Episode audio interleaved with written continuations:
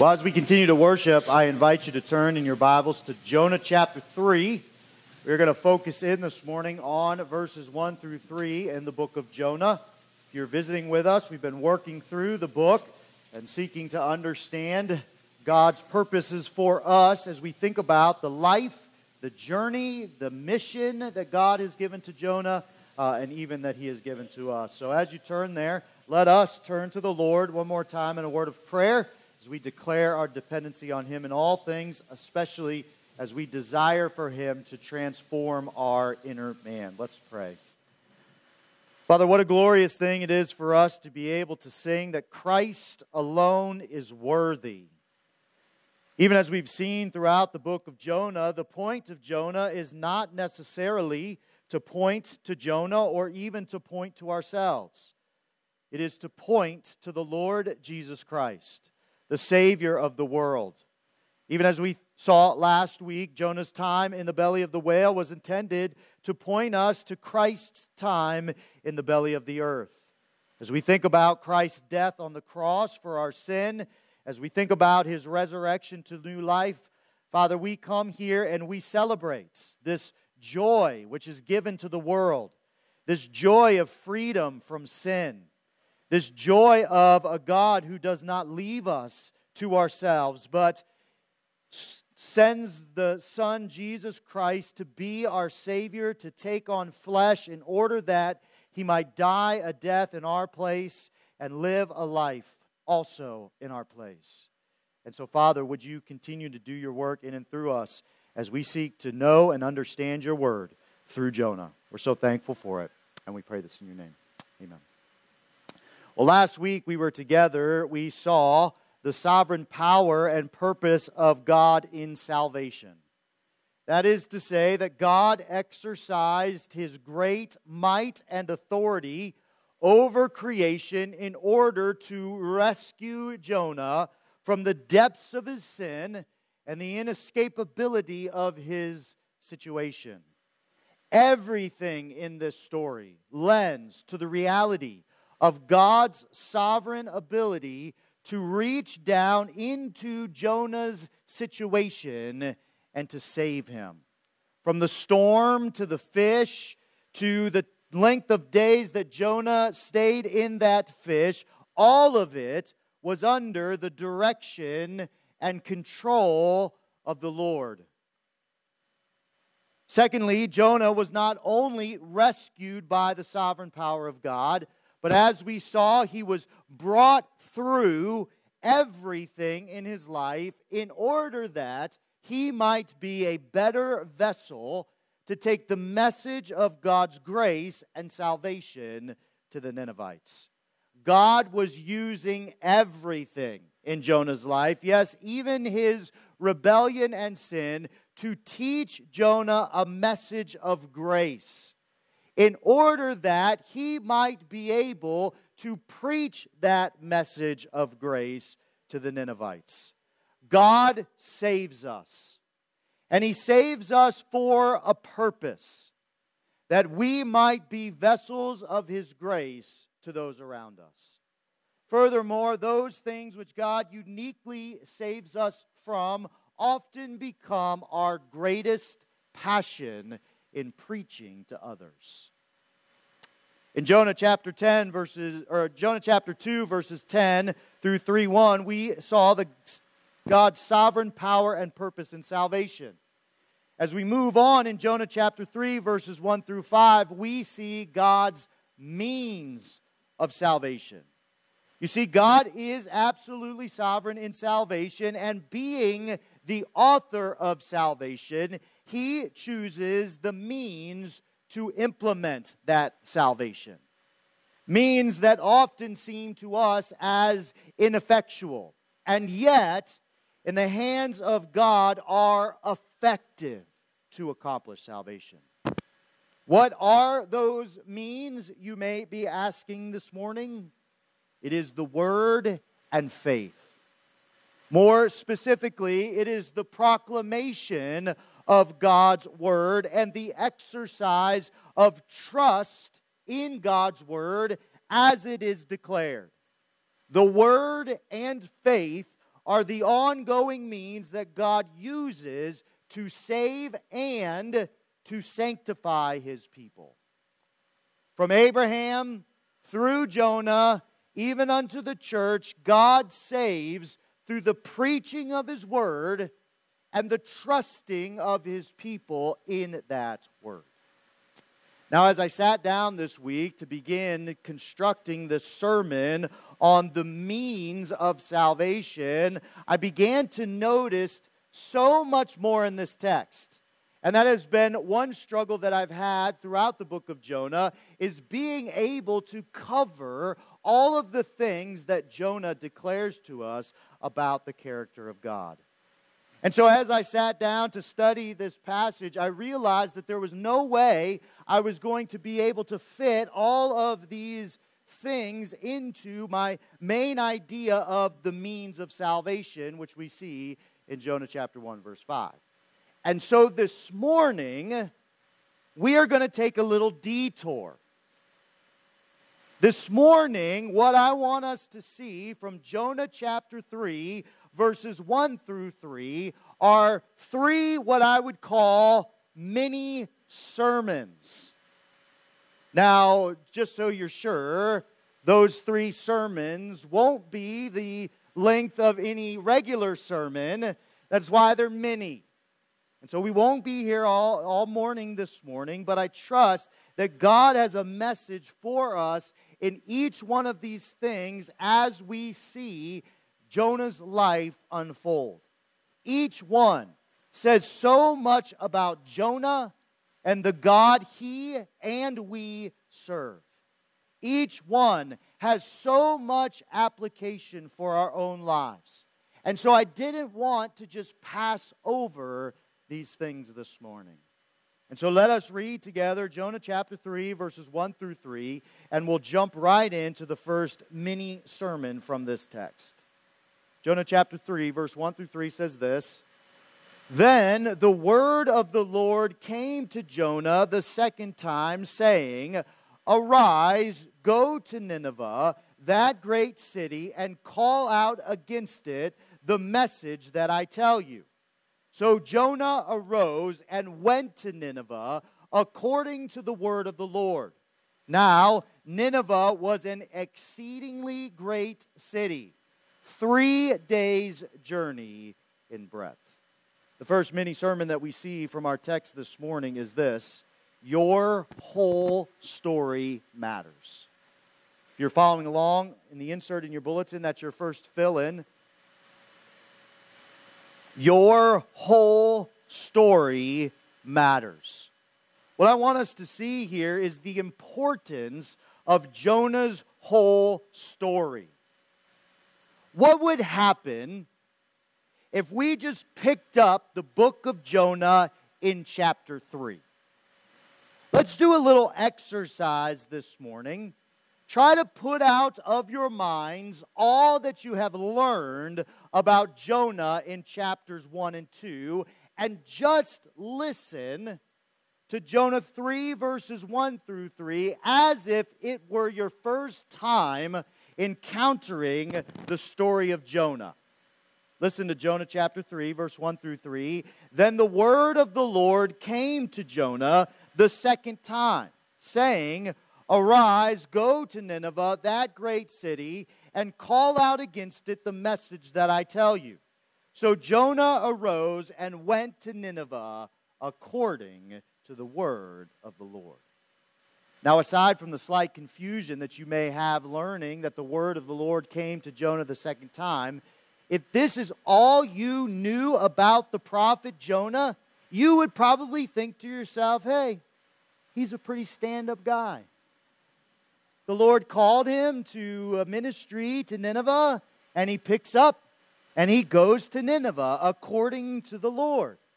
The word comes to Jonah, and Jonah immediately obeys the Lord and goes to Nineveh. Sounds like a pretty good prophet. But you would understand, especially as we understand, that that's only part of the story. And in order to understand the fullness of God's grace to Jonah, we must not only read Jonah chapter 3, we must also, beloved, read Jonah chapter 1 and 2. Therefore, what is my point?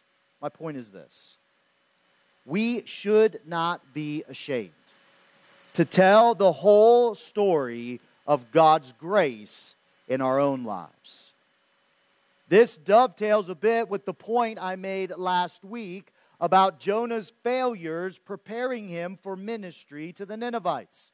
But here is the principle that I would like to impress upon your hearts this morning. Your failures are just as important to your story as your victories are. Let me say that again because it might sound very contradictory to our success driven, achievement obsessed culture. Your failures, if you're writing things down, you might want to write this sentence down. Your failures are just as important to your story as your victories are. Now, I'm going to talk a little bit more about this in my second point, but what I want us to see this morning is that Jonah does not just consist of Jonah chapter 3. An integral part of Jonah's story is chapters 1 and 2. The failure of Jonah to obey God is just as important to the story of grace as Jonah's final obedience is. And so, my point in this mini sermon from Jonah chapter 3 is to not sell your own story short. You see, we are so prone to only show the good side of our Christian life. We don't want to share our struggles. We don't want to share our failures. We want to put on a happy face.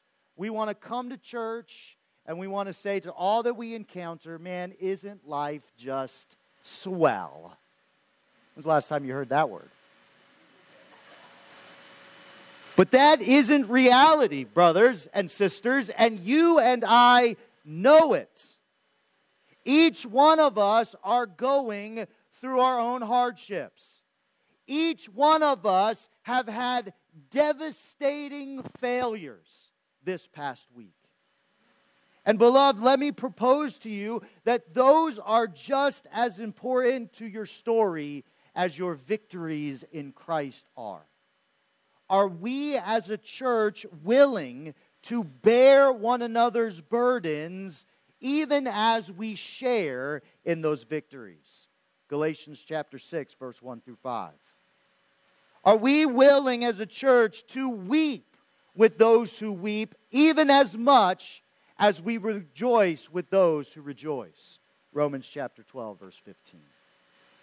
You see, the Apostle Paul teaches us this very important reality. In several places, we see Paul share his very own testimony, not shying away from his violent and vehement opposition to Christ and his church, even casting his vote to murder Stephen. If you would turn with me to Galatians chapter 1 so we can see this. Galatians chapter 1, we'll begin in verse 11. It's on page 913 in your chair Bible if you are following along in that.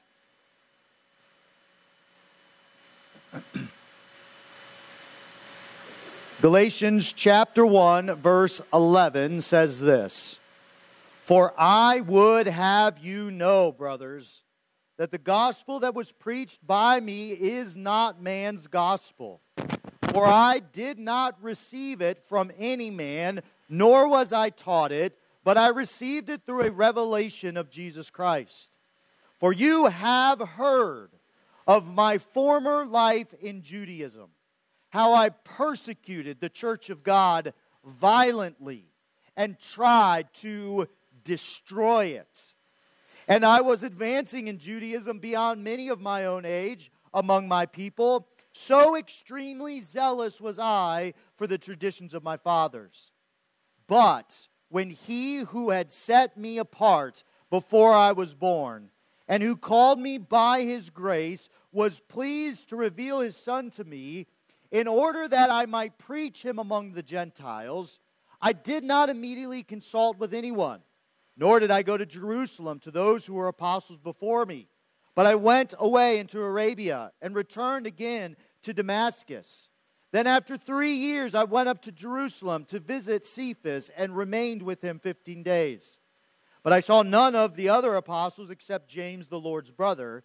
In what I am writing to you before God, I do not lie.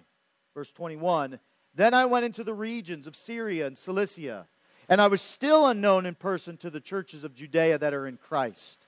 They only were hearing it said, He who used to persecute us is now preaching the faith that he once tried to destroy. Verse 24, and they glorified God because of me. You see, the victory that Paul enjoyed and the glory that God received because of it was directly commensurate with the depths from which Paul was rescued. Paul once sought to destroy the church of God, and now he was strengthening and promoting it. Glory be to God. Amen. And so, what we see here is that our struggles and even our disobedience gives us a platform to declare the glory of God in our salvation. This also leads us to the second sermon that I think is important from our passage. Not only does your whole story matter, but God is not finished with you yet. God is not finished with you yet. Not only are your struggles important to the overall story of God's grace, but from this we also see that God is never finished with us. He is constantly working to redeem us from our failures and sins. He is constantly causing glory to his name as he reaches into the depths of our hearts, frees us from those things which bind us, and give us the power through the Lord Jesus Christ to follow him in obedience. God is always working in our lives. God is always calling us to a more robust faith and trust in his power and purposes.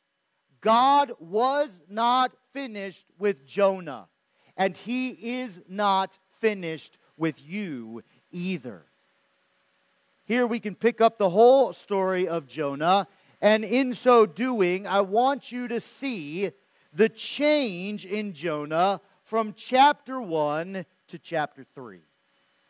As we read these first three verses of each of these chapters, notice the striking similarities, but also the remarkable difference between these two passages. Notice it, Jonah chapter 1, Verse 1 says this Now the word of the Lord came to Jonah, the son of Amittai, saying, Arise, go to Nineveh, that great city, and call out against it, for their evil has come up before me. But Jonah rose to flee to Tarshish from the presence of the Lord.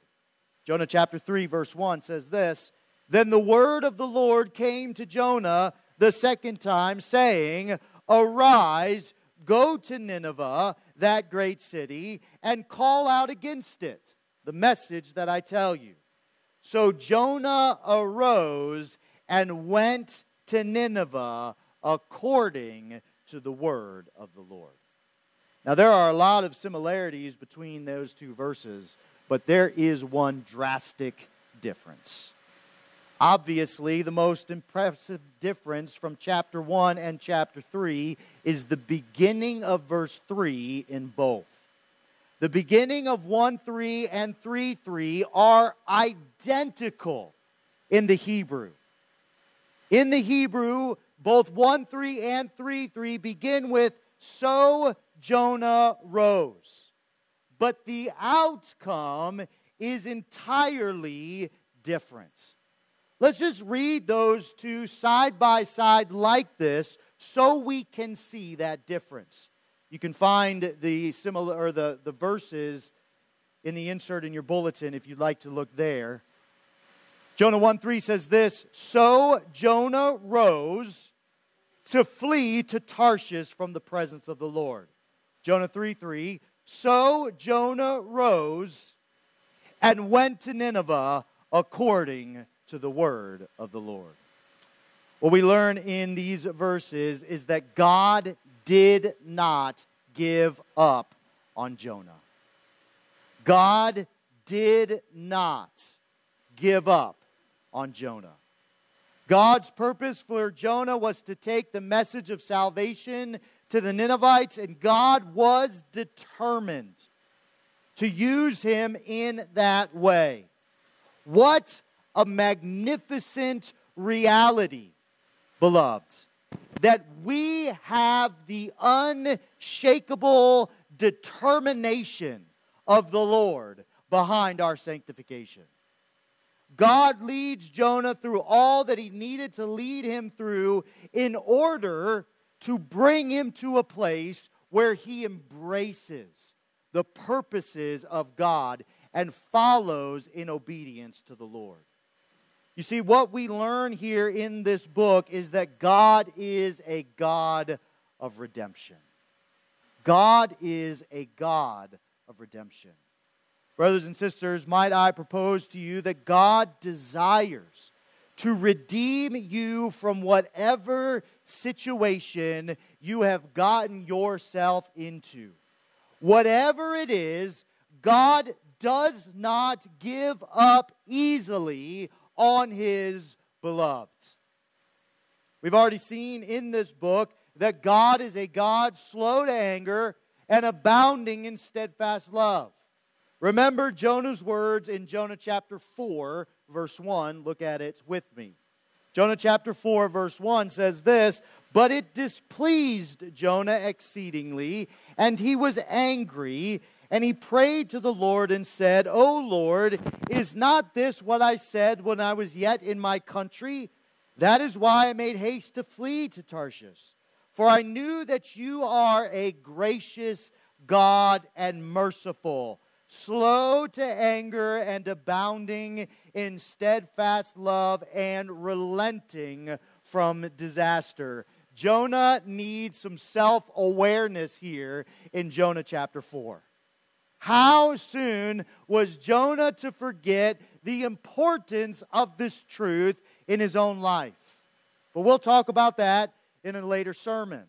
What we understand, though, from Jonah's own testimony and from Jonah chapter 4, verse 2, is that the Lord is committed to us, and that commitment is resoundingly resolute. The Lord does not give up on his people. Rather, beloved, hear this and believe it the Lord cannot give up on us. Actually, for the Lord to give up on those whom he has committed his covenant love would be an affront to his character and his righteousness. For the Lord cannot go back on his promises. Numbers chapter 23, verse 19 says this God is not man that he should lie, or a son of man that he should change his mind. Has he said, and will he not do it? Or has he spoken, and will he not fulfill it? Malachi chapter 3, verse 6 For I, the Lord, do not change. Therefore, you, O children of Jacob, are not consumed. Romans chapter 11, verse 29. For the gifts and calling of God are irrevocable. God is what we would call, in theological terms, immutable, which means that God never changes. in his essence, in his attributes, in his purposes, and in his promises. Charles Spurgeon, one of my favorite preachers and theologian, certainly had a way with words. And so he says, in commenting on this reality of God's immutability, he says this, and you can find it on the back of the insert in your bulletin if you would like to follow along with me, and I would encourage you to do so.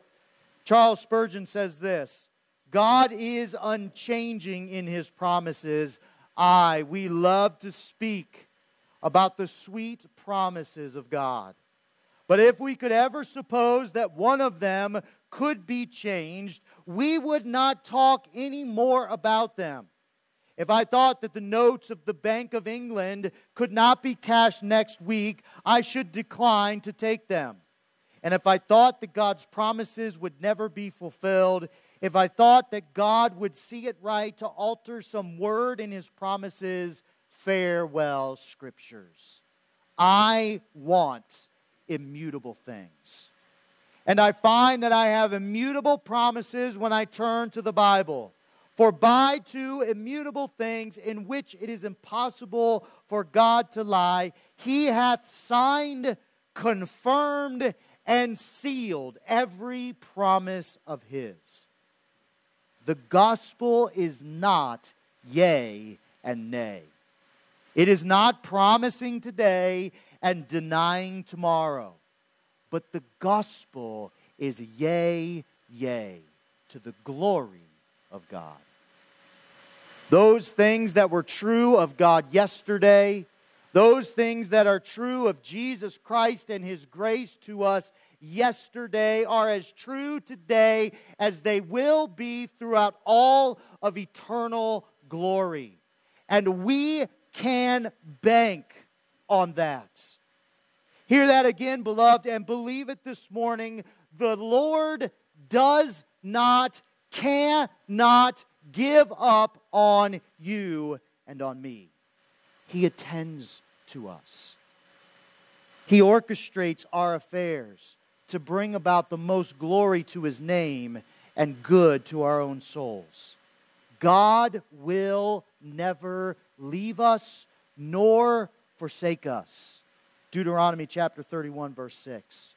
God does leave the 99 to attend to the one, for it is, it is not his will that he should lose any of his little ones. Matthew chapter 18, verse 12. Beloved, God is not finished with you yet. He is not finished with you ever. Amen? Which means wherever you find yourself right now, right this morning, in this very moment, God desires to bring about redemption in your life. He desires to see you overcome those sins which so easily beset you and to fix your gaze upon the Lord Jesus Christ.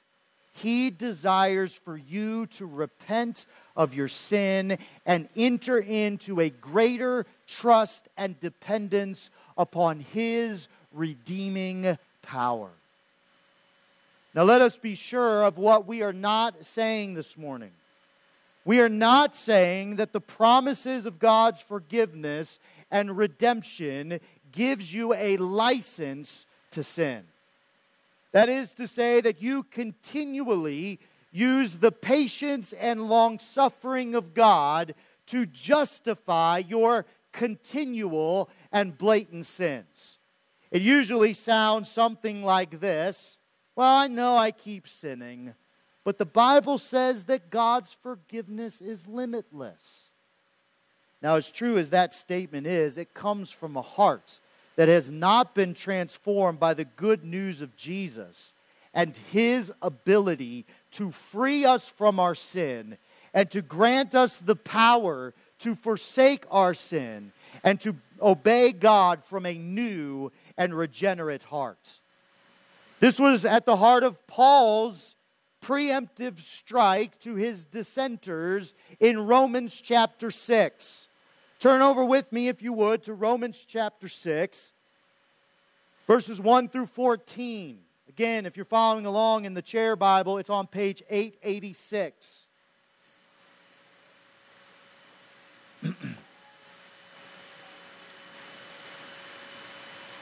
Romans chapter 6, verse 1 says this What shall we say then?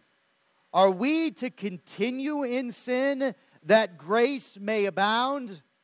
By no means. How can we who died to sin still live in it?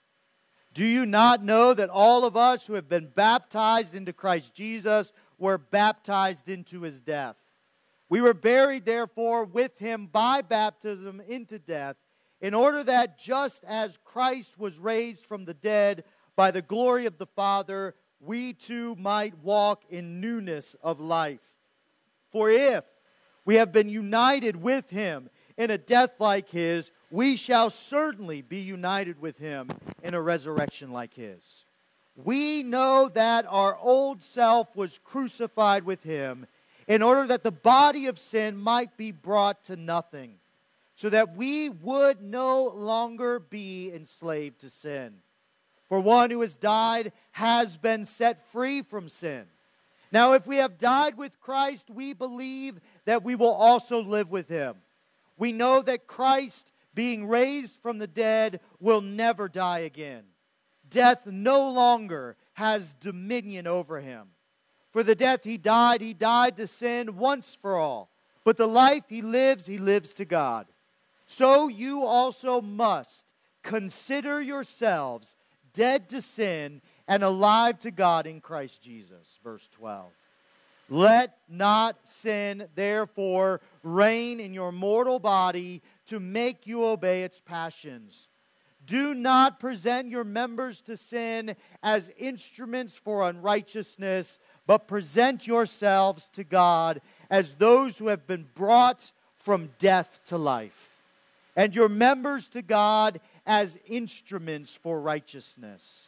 For sin will no longer have dominion over you, since you are not under law, but under grace. What is Paul's point here in Romans chapter 6?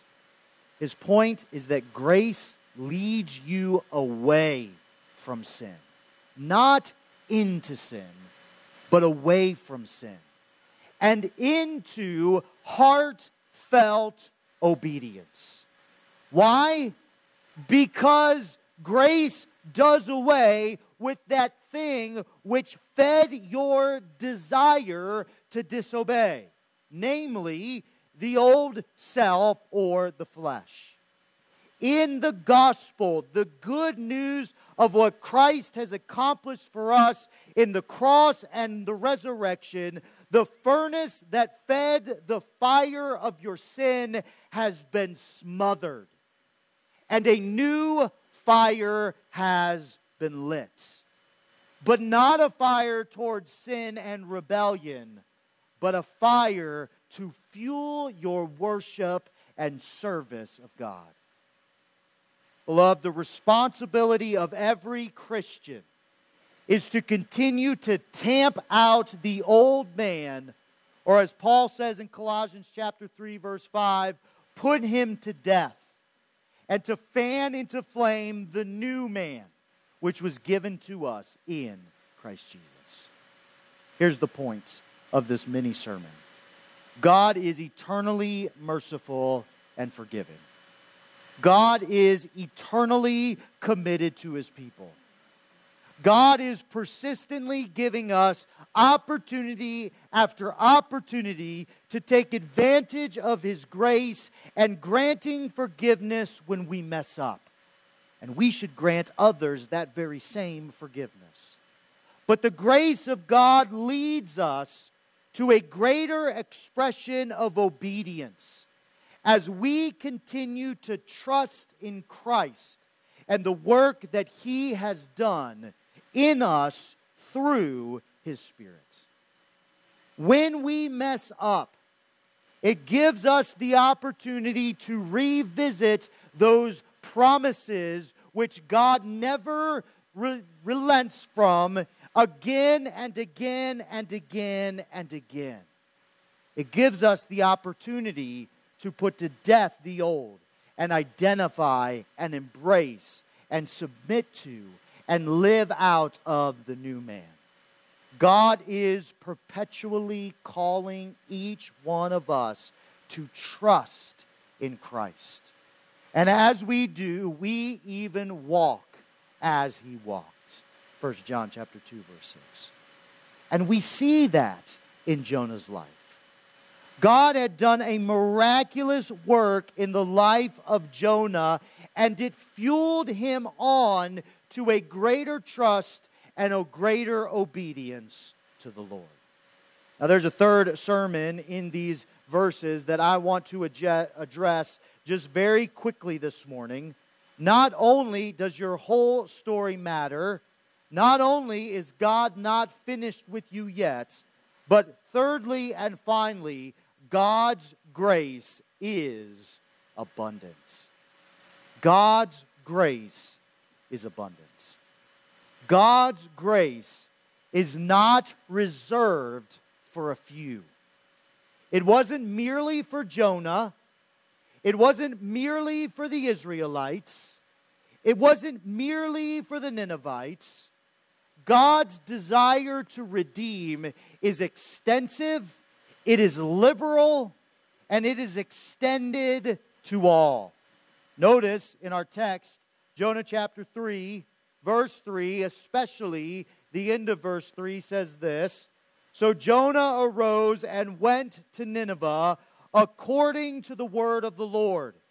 Now, Nineveh was an exceedingly great city, three days' journey in breadth.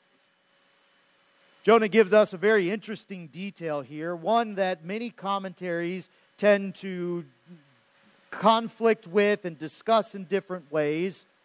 Nineveh was an exceedingly great city, we see in the text. There are several things that Jonah probably is communicating here, but one that I think is the most obvious is that God's desire was first to extend his mercy and grace to this large city. And furthermore, to use Nineveh as a possible launching point for the proclamation of his glory to all of the surrounding provinces. Much like God in the New Testament, Nineveh would have had many travelers and visitors due to its importance in Jonah's day. And therefore, God's desire for Nineveh was to use it as a hub to send out the message of his goodness and grace to all around. God desires to see the fame of his name spread and the riches of his love to be enjoyed by many. Beloved, the love, grace, and mercy of God is not something that we ought to keep to ourselves. God wanted Jonah to take the gospel to this great city, and God wants us to take the message of his enduring love and powerful salvation to as many as possible. God wants to see your neighbors and your families, coworkers, friends, fellow students, and yes, even your acquaintances to come to know the love of Jesus Christ the Savior, especially during this time of year we have a unique opportunity in our culture during the Christmas season because everyone celebrates Christmas. And therefore, with each opportunity that we talk with someone else, we are given a platform to declare what Christmas is all about. It's not necessarily about gifts and presents or even time with family. It's about shedding and spreading the good news of the gospel to all whom we encounter. That is the reason for the season. God's desire is to see his message proclaimed to the world.